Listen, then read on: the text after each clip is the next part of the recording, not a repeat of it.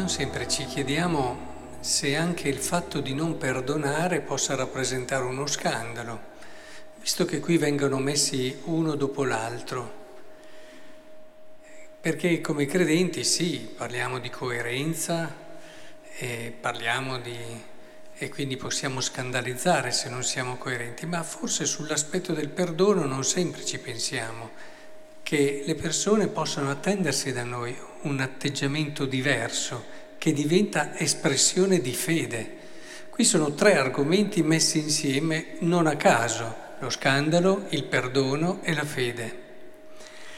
Tre cose che si richiamano a vicenda, tre cose che si illuminano a vicenda. Da una parte il Vangelo sembra quasi dirci ricordati che come credente sei chiamato ad essere luce nel mondo grazie al tuo perdono.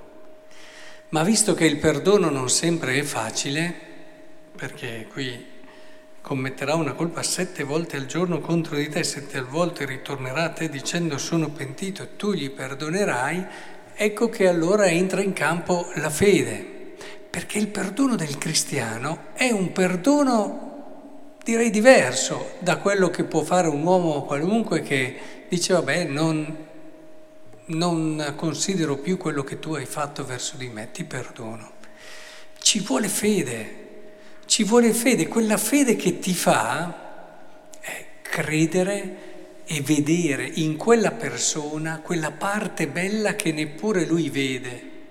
E quando tu lo perdoni, non lo perdoni semplicemente dicendo va bene, mettiamo da parte, ma lo perdoni perché tu sai che in quella persona lì c'è tanto buono, lo può aver sepolto sotto un'innumerevole numero di, innumerevole serie di peccati, ma sotto a questa, chiamiamola bitume, chiamiamola polvere, chiamiamola sassi, questa bellezza c'è.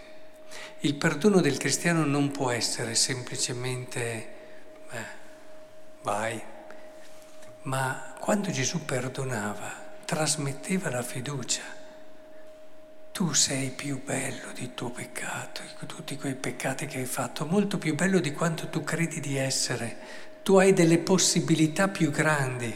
Il nostro perdono deve essere animato dalla fede che ti fa vedere quella bellezza che se non hai fede e non, attraverso la fede non hai visto neanche bene la tua bellezza profonda, quella presenza mirabile della bellezza di Dio in te, non riuscirai mai a vederla negli altri. E come fai allora a perdonare in modo vero, completo? Questo sette volte ti fa dire che il perdono non è solo una questione numerica e allora lo facciamo 50 volte, poi è proprio un cambio di atteggiamento. È un modo diverso dove non c'entra più le volte, ma c'entra il riuscire ad arrivare a vedere quella parte bella e a dare a quell'altro un messaggio di fiducia. È questo che è importante. E in più la fede ti fa anche cogliere un'altra cosa importantissima del perdono, che chi ti fa del male ti fa un piacere.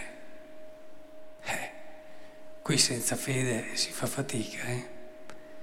Cioè, chi ti fa del male opera un'opportunità per te, unica, di comprendere il mistero dell'amore finché non ci sei dentro, finché non sei toccato nella carne, finché quella persona lì non ti ha eh, ferito, difficilmente riuscirai a capire dimensioni proprie dell'amore, dimensioni proprie del cuore di Cristo, dimensioni che ti aiuteranno a sentirti unito in modo mirabile a Cristo perché vivendo i tuoi occhi si aprono, vivendo questa questa sofferenza, i tuoi occhi si aprono e capiscono e allora comprendi alla fine che chi ti ha fatto del male ti ha fatto del bene. Ecco, in questo senso credo che ci voglia molta fede ed è per questo che gli viene chiesto, Signore, aumenta la nostra fede. Ma è la fede che non dobbiamo sempre immaginarla come chissà quale, la fede ci fa semplicemente vedere le cose come sono. Ci fa vedere quello che gli altri tante volte pensano di vedere ma non vedono, pensano di conoscere ma non conoscono. Anche semplicemente questa situazione, tu mi stai facendo del male, ma io vedo in questo per me una possibilità di bene, è la realtà, nient'altro che la realtà. E la fede ti conduce a cogliere la realtà e la verità di quello che stai vivendo. Il fatto che adesso ci sia Dio qui con noi e c'è anche quando siamo fuori e c'è anche quando siamo nella nostra camera in silenzio a fare altre cose o anche quando siamo a passeggio in città è, è la realtà. È che tanti non la vedono. La fede non ci fa altro che cogliere quella presenza di Dio che c'è sempre, di cui ci parla la prima lettura nel libro della Sapienza no? Il Signore, pensate al Signore con bontà, cercatelo con cuore semplice, si fa trovare ovunque il Signore, arriva con quello che è l'atteggiamento giusto e lo troverai, lo riconoscerai. E, è importante che comprendiamo questo, perché attraverso la fede noi accogliamo il reale accogliamo ciò che è vero e mettendoci in questo atteggiamento ciò che accade ci conduce a sua volta ad una fede sempre più profonda.